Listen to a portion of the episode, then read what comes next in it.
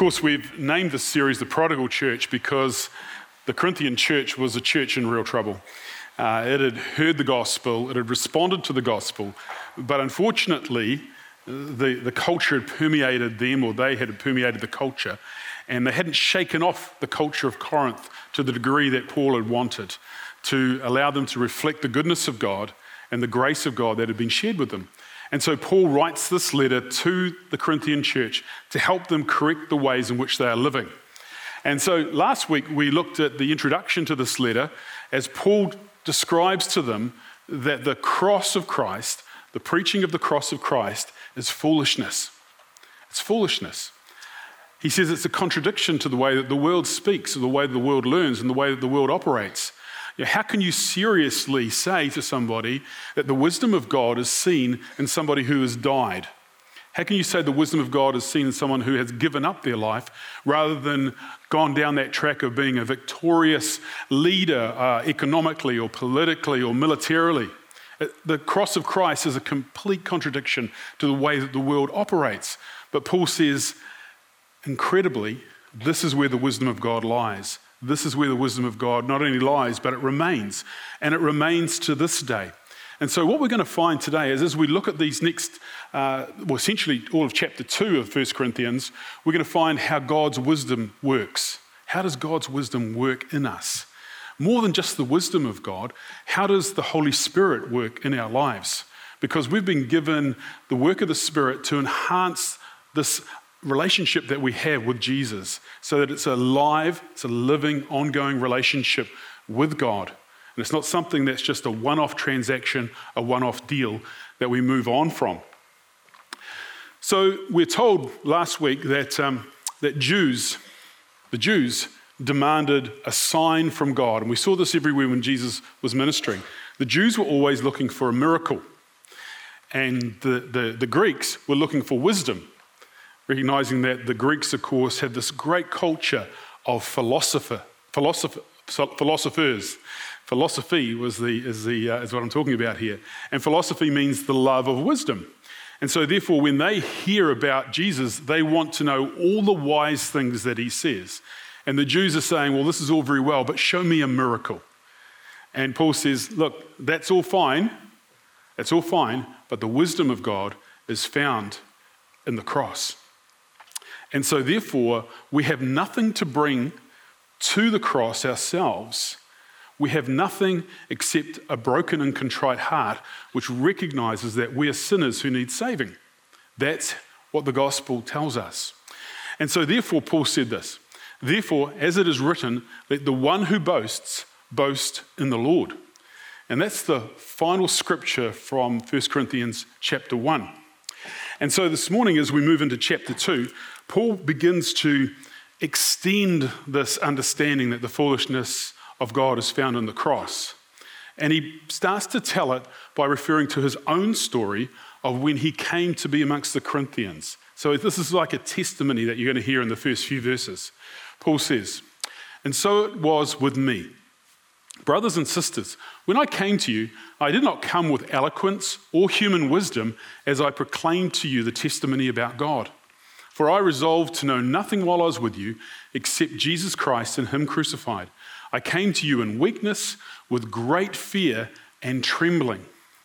My message and my preaching were not with wise and persuasive words, but with a demonstration of the Spirit's power, so that your faith might not rest on human wisdom, but on God's power. Which is a, a fascinating way to describe how Paul came into being in that Corinthian church. Paul said, I came to you in weakness and with fear and trembling. Well, it's just the complete opposite, isn't it, to the way that you'd think anybody would present a message that is from God. You'd think, like everybody else who's ever walked the planet and had something great to say, they'd be strong, they'd be bold, they'd be fearless, they'd be a champion in their own way of personal strength and confidence, wouldn't you think? If you got a great message, you think you'd rock into town and say, I have arrived. I'm here to tell you some great news. But no, Paul says, I come with fear, I come with trembling, which in itself is a good thing. Because it means that everybody qualifies when it comes to sharing the gospel. And you don't have to be fearful about whether you stutter or mutter around sharing the gospel because the power of God is in the story. The power of God isn't in your eloquence or in your authority or your self confidence. So, when you take the opportunity to share the gospel, you need to be reminding yourself that in your made up way, and sometimes you feel like you're not doing a very good job of it, God is at work.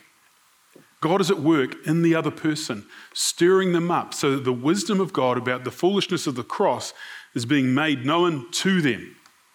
And I think what Paul is really saying here, this is my summary, is that when you declare your weakness, you're no longer competing. You're no longer competing. You're no longer saying, you might be wise, but I'm wiser. You might be strong, but I'm stronger. Paul's saying, when I turn up into your presence and I share the gospel of Jesus, it's not about me, it's about God. It's not about me, it's about the cross. It's not about me, it's about Jesus. And this was a complete contradiction to those who were com- he was competing with at one level, called the super apostles. We're going to run into these super apostles pretty soon, a few months' time, as we go through this book. But these super apostles were people who'd come into Corinth. They were Christians, but what they'd done is they'd aligned the way in which they spoke about the gospel with the culture of the day, the Greeks. And the Greeks were great orators. They had this fantastic way in which they would speak, this rhetorical uh, preaching or, or teaching, which would allow them to present an argument and then present the counter to that argument. So it would keep this conversation going. Sometimes, like two people or three people in the room having a conversation, but it was all coming through one person.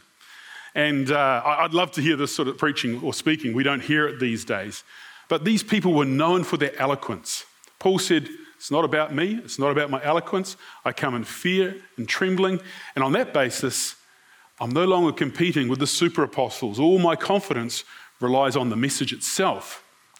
Uh, and we can see how this happens if I just use a, an example. Um, when, when the telephone was invented, Alexander Graham Bell invented the telephone. He didn't have to get up there and do a big sales pitch to convince somebody that this thing was, was going to be useful. He said, Here's the telephone. You work it out for yourself, but you'll find that it's a useful tool that we're going to change our world with. Okay, he didn't need to put on a big sales pitch, it sold itself. And so for Paul, he's saying the gospel sells itself. Why? Because the power of God is wrapped up in it. And as we push on this morning, you're going to see how the power of God actually works in the context of sharing the gospel.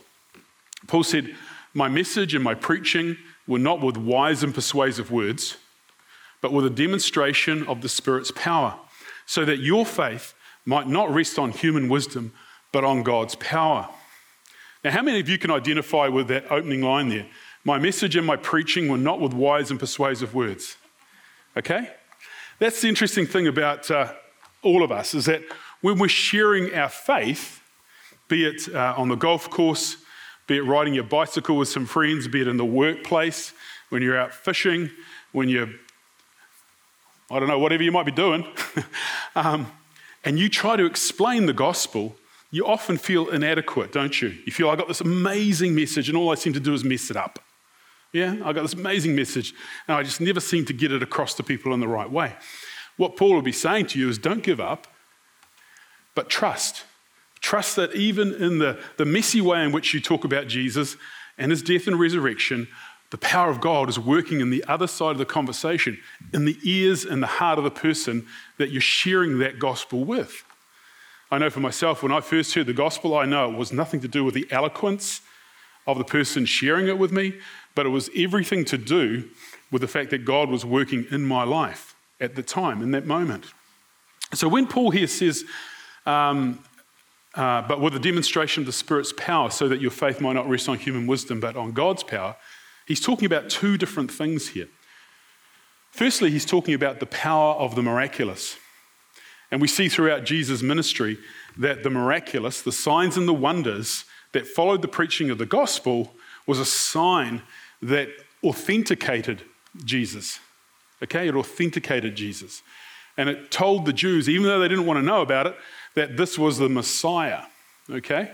So we, we see this. Uh, here's a picture uh, must have been taken by one of the disciples at the time, of uh, Jesus healing uh, the man born blind in John chapter 9.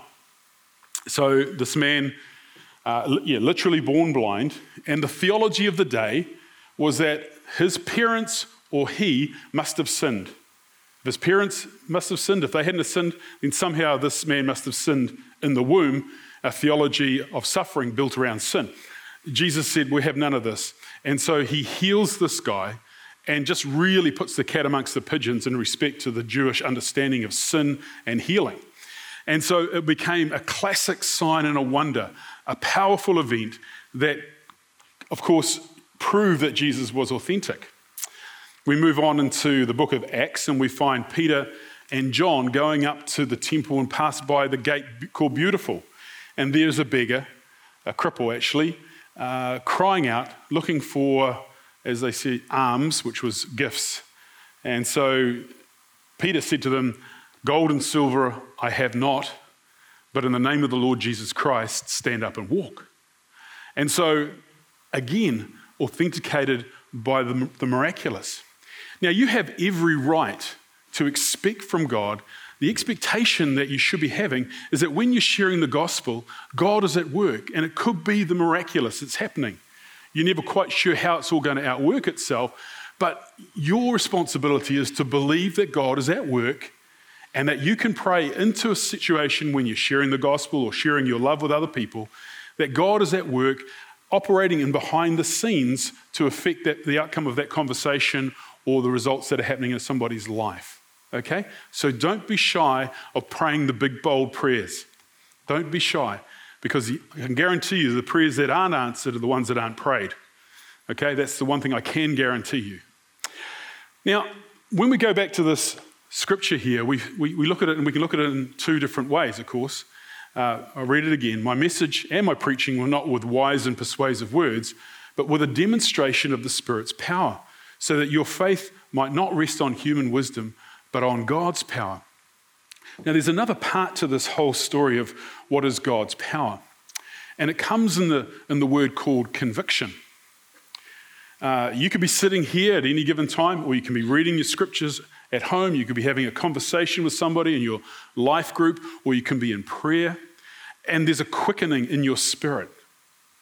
Something happens in your spirit, and you get prompted, challenged by what God is saying to you. And this conviction is the power of God upon you. And it's something that we, are, we should, be, should be comfortable with because this is how God speaks to you. Okay, we're always waiting for that neon sign to come up, but it never happens quite as easily as that. The prompting and the leading of the Spirit. We heard Bernie talk about that today. He felt this is the right time, the right season to move into some more training. But um, let's have a look at some examples of this. Uh, when the church was born, and the book of Acts records that uh, the church was born there at Pentecost, the Holy Spirit fell upon the disciples and they started to speak in this new language, these new languages.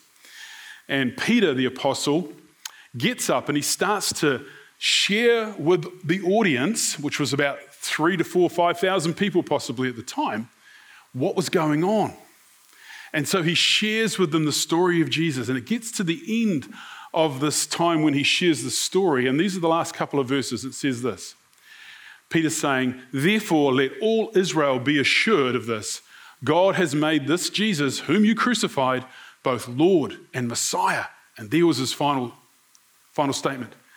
When the people heard this, they were cut to the heart and said to Peter and other apostles, Brothers, what shall we do?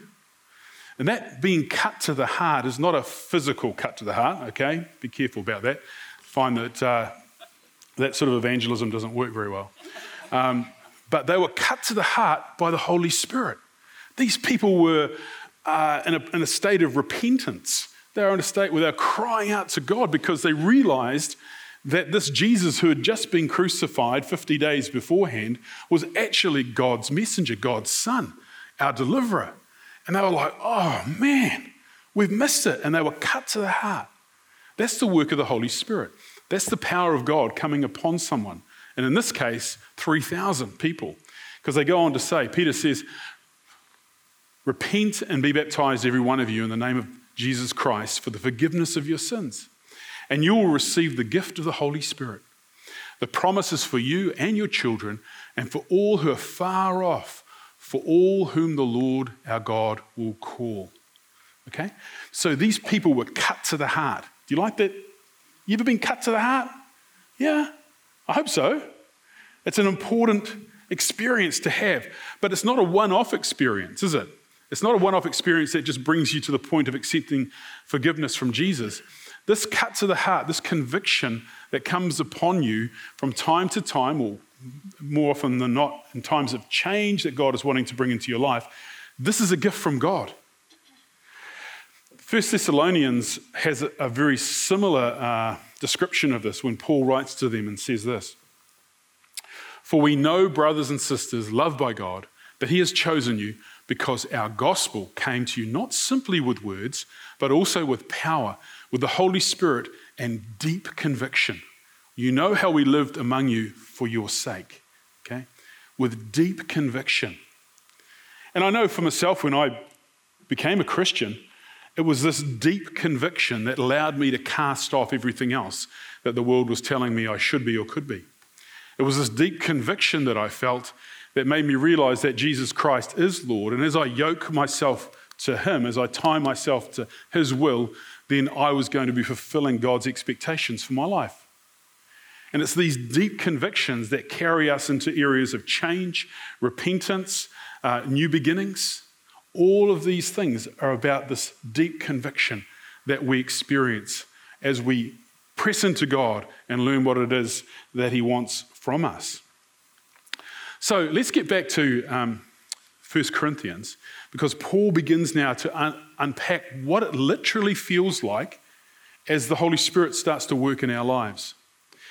Now, I've got to admit, and maybe I'm confessing this for you, but there are times when you read scripture and you go, yeah, yeah, yeah, yeah, yeah. What on earth is that all about? Da, da, da, da, da, da, da. Move on to the bit that you understand and then you press on, right? Because not everything's as clear as Genesis 1 1.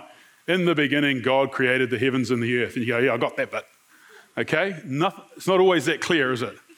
We're getting into that fuzzy area here, but, I, but I'm really excited about it because you're going to see how the Holy Spirit works. We do, Paul says, however, speak a message of wisdom among the mature. Not that the wisdom of this age or the rulers of this age who are coming to nothing no, we declare God's wisdom, a mystery that has been hidden and that God destined for our glory before time began. None of the rulers of this age understood it, for if they had, they would not have crucified the Lord of glory. So, Paul is saying that throughout all of history, as God has made himself known to his people, there has been something that he's held on to. Paul calls the mystery of God that is being held on to until such a time as this. Okay? So, this is a remarkable thing because it says that God has staged his salvation and we are now the recipients of this mystery. This mystery called the Holy Spirit working in your life. And Paul goes on to say that this is such a marvelous thing. and he takes a quote out of Isaiah and he says, However, as it is written, what no eye has seen, what no ear has heard, and what no human mind has conceived, the things God has prepared for those who love Him. These are the things God has revealed to us by His Spirit. Now, when the Holy Spirit is working in your life, it's, it's a very um, critical moment in your own uh, journey with God. Because in this moment, you're actually having, in some cases, it'll be when you first become a Christian, it's a moment of acceptance or rejection. I, again, my own story. I know when I first heard the gospel, uh, it was explained to me. Uh, it was a very powerful story hearing about Jesus who died for my sin. And, you know, now I need to accept that gift of God. The first response that I had was, well, Jesus died for sinners. Well, he died for bad guys. I'm not a bad guy. You know? He died for those who are in prison, all the murderers and the rapists and the white collar criminals, they're all bad too. He died for them. But he didn't need to die for me because I'm not a bad guy, I'm not in jail. What I needed to have adjusted was my understanding of sin, how God saw sin. And it was the Holy Spirit working in my life that made me realize that I too was a sinner who needed saving. And so God is saying that um, every one of us in this moment will experience some work of the Holy Spirit in their lives. And what Paul is doing is he's endorsing this. He's saying, look, God is at work, and you might not necessarily understand this as God, but it is God at work in your life. And so, in a sense, the preaching of Jesus Christ crucified is a spiritual key that unlocks the human heart.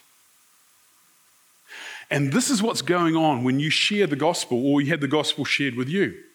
Is that there is a spiritual dynamic that comes into play only at the preaching of the gospel. You can preach a whole lot of different things, but let me, let me, let me describe to you maybe what your own experience has been. You can have a conversation with people over the coffee cups, maybe in your workplace, where you can talk about Muhammad, you can talk about Buddha, you can talk about different philosophies. But the moment that you mention Jesus Christ and Him crucified, the spiritual temperature goes up. Have you noticed that? You can talk about all of these Eastern philosophies, you can talk about a whole bunch of stuff.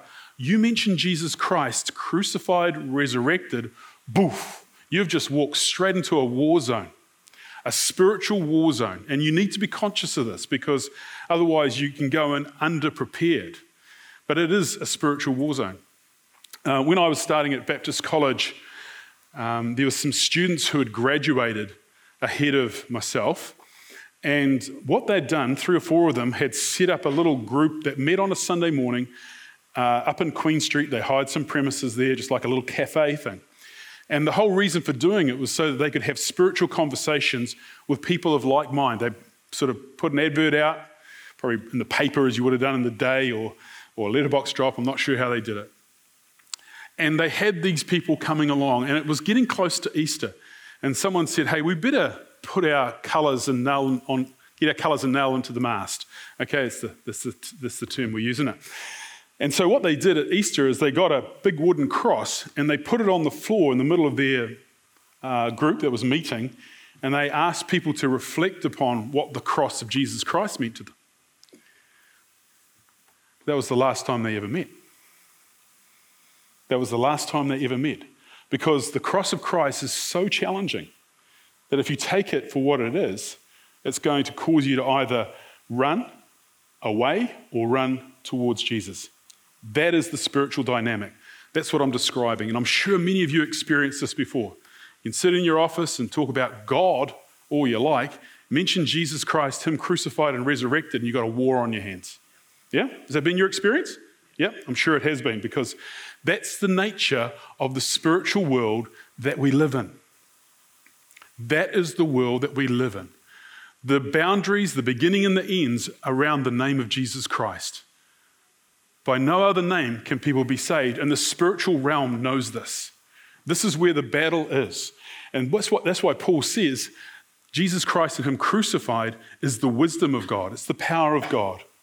It's the moment in time when God came and spoke to His creation, the human race, and said, This is how I want to demonstrate my love for you. All right? So, when we're talking about spiritual things, like we are today, we run into a language problem. Because it's very hard to describe what is happening in your own life when the Holy Spirit is working in your life. Never as much trying to work out what is happening in somebody else's life, right? So let's read what Paul has to say about this. Paul says, The Spirit searches all things, even the deep things of God. For who knows a person's thoughts except their own spirit within them? In the same way, no one knows the thoughts of God except the Spirit of God. What we have received is not the Spirit of the world, but the Spirit who is from God, so that we may understand what God has freely given us. This is what we speak, not in words taught us by human wisdom, but in words taught by the Spirit, explaining spiritual realities with spirit taught words. The person without the Spirit does not accept the things that come from the Spirit of God, but considers them foolishness and cannot, cannot understand them because they are discerned only through the Spirit. Now, you don't have to put your hand up but you might, you might just want to, in your own head, agree with me. Sometimes when you read words like this, you go, oh, oh all too much for me. What does this really mean? Let's just move on. Here is a beautiful bit of language, if we can understand it, of how Paul is describing what the Holy Spirit is doing in a person's life in the moment and in the moments after that they hear the gospel. And so, what I've done is I've just pulled out some of the words. We're going to have a look at this passage again. I've pulled out some of these words just to try to highlight what Paul is saying here. I hope I do it justice. So, highlighted the Spirit searches all things, even deep things of God. Now, before we go any further, Paul's talking about things. Why is he talking about things? Because he hasn't got a name for it. You know, when you say to somebody, Oh, God's speaking to me about stuff. What stuff? Oh, just stuff. Things. You know, can you, can, is, is God being specific? No. No, I just know that this isn't right and I feel this and oh, I wish God would be clearer, but right now there's things happening in my life. This is what Paul is trying to authenticate for us. These emotions, these feelings of the work of the Spirit are a genuine experience for you as a Christian. God is stirring you up, and there might be a fresh revelation, a new conclusion to what you want to do with your time and energy. But God is at work. That's what Paul's trying to say. So uh, he says, For who knows a spirit's thoughts except their own spirit? So it's a spiritual conversation we're having here, Paul. Okay, within them. In the same way, no one knows the thoughts of God, okay, except the Spirit of God. What we have received is not the Spirit of the world, but the Spirit who is from God, so that we may understand what God has freely given us. So, see, Paul's trying to develop a spiritual language which explains the experience that we have as God is speaking to us by His Spirit. This is what we speak, not in words taught us by human wisdom, but in words taught by the Spirit. Okay, a language. Explaining spiritual realities with Spirit taught words. The person without the Spirit does not accept the things that come from the Spirit of God but considers them foolishness and cannot understand them because they are discerned only through the Spirit. Yeah. Does that help? Yeah. So Paul is trying to do something which I would have find pretty much impossible. How do you describe the thing that happens when the Holy Spirit is working in your life, bringing conviction, bringing revelation, bringing a greater sense of, of love for somebody, or, or a need for repentance, a need for forgiveness, a greater sense in which you need to partner with somebody in something.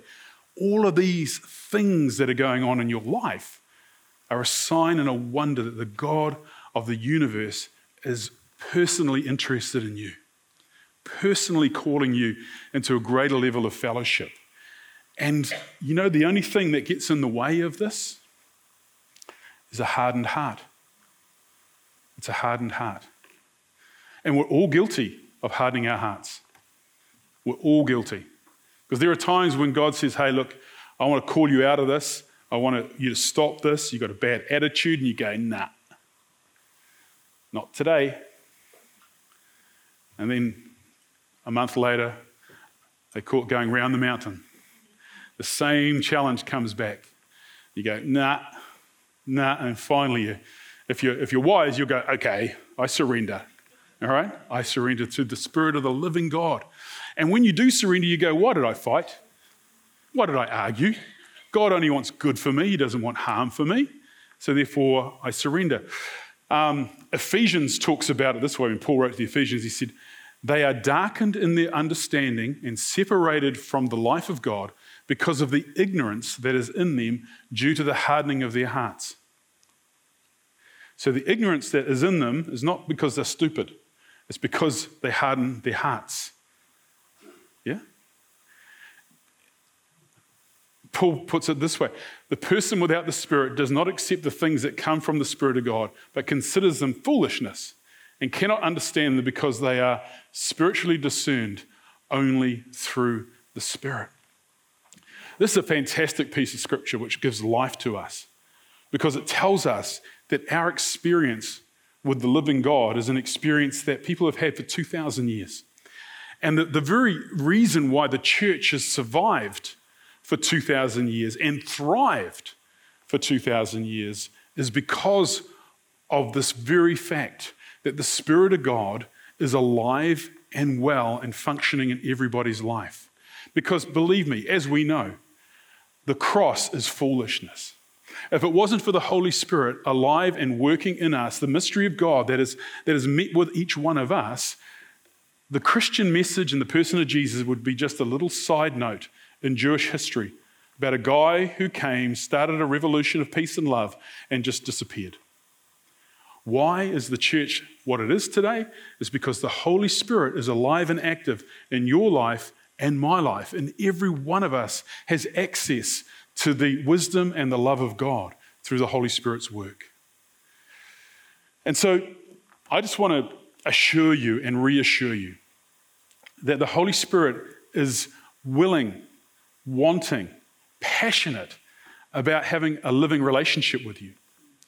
That's what the Holy Spirit does. Jesus told the disciples the day before, the night before he was crucified, that they would experience a new revelation of God that comes from the Holy Spirit. He, he calls it the Paraclete, the Comforter. The Comforter will come and bring you peace.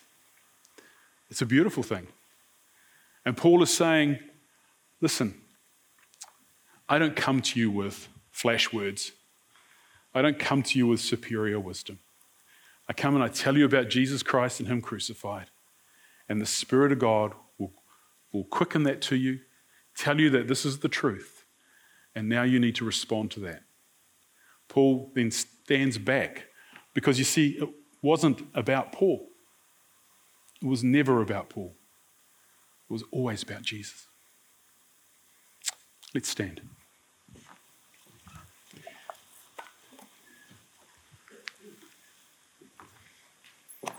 Father, we know that uh, the gift of your Spirit is something that at times is a mystery to us, but as we've heard today through Scripture, it's a wonderful gift. And it brings us together with that experience of knowing the prompting and the leading that you give to us. It gives us a reassurance that we are part of your family that we're not isolated beings having these strange experiences, but we're all in this together. That when you prompt us, when you lead us, when you cut our hearts, when you bring conviction to us, that's your love being poured into our lives as you, as you lead us one step after another, day by day, month by month, to ensure that we're reminded of your love, that we're reminded of the security you give us, that you'll never forsake us, you'll never leave us, but you're always going to be there to strengthen us through whatever challenge we might face. So, Lord, I pray for people today that they would refresh themselves in you, be reminded that those still small voices that prompt us, that those convictions in our conscience and in our heart are reminded to us as being your word to us, your, your love, your voice. And so, God, we, we thank you for Scripture that authenticates our experience and helps us to understand that the life we live with you is incredibly powerful and immediate. It's right here in front of us. And so we ask all these things in Jesus' name. Amen. As we just sing this final song, I, just want to invite you to, um, to reflect upon that quickening or that cutting of the Holy Spirit in your own life. And maybe over time you've pushed that back and just wanted to rest in your own confidence and your own mental ability and agility rather than, than the quickening of the Lord's and the Holy Spirit in your life. Um, it's very easy to get a hardened heart. Even as you're sitting in church every week, it's very, very easy. But I just want to remind you that God's love for you is, is is never ending and it's never going to get in the way, I'm uh, never going to stop you getting in the way of refreshing your relationship with Him. So uh, maybe when you're, when you're um, singing today, you can pray that prayer, or if you want someone to stand with you, uh, you can come to the front. We have folks here who would love to pray with you just to help you be refreshed in the good things of God and the work of the Holy Spirit.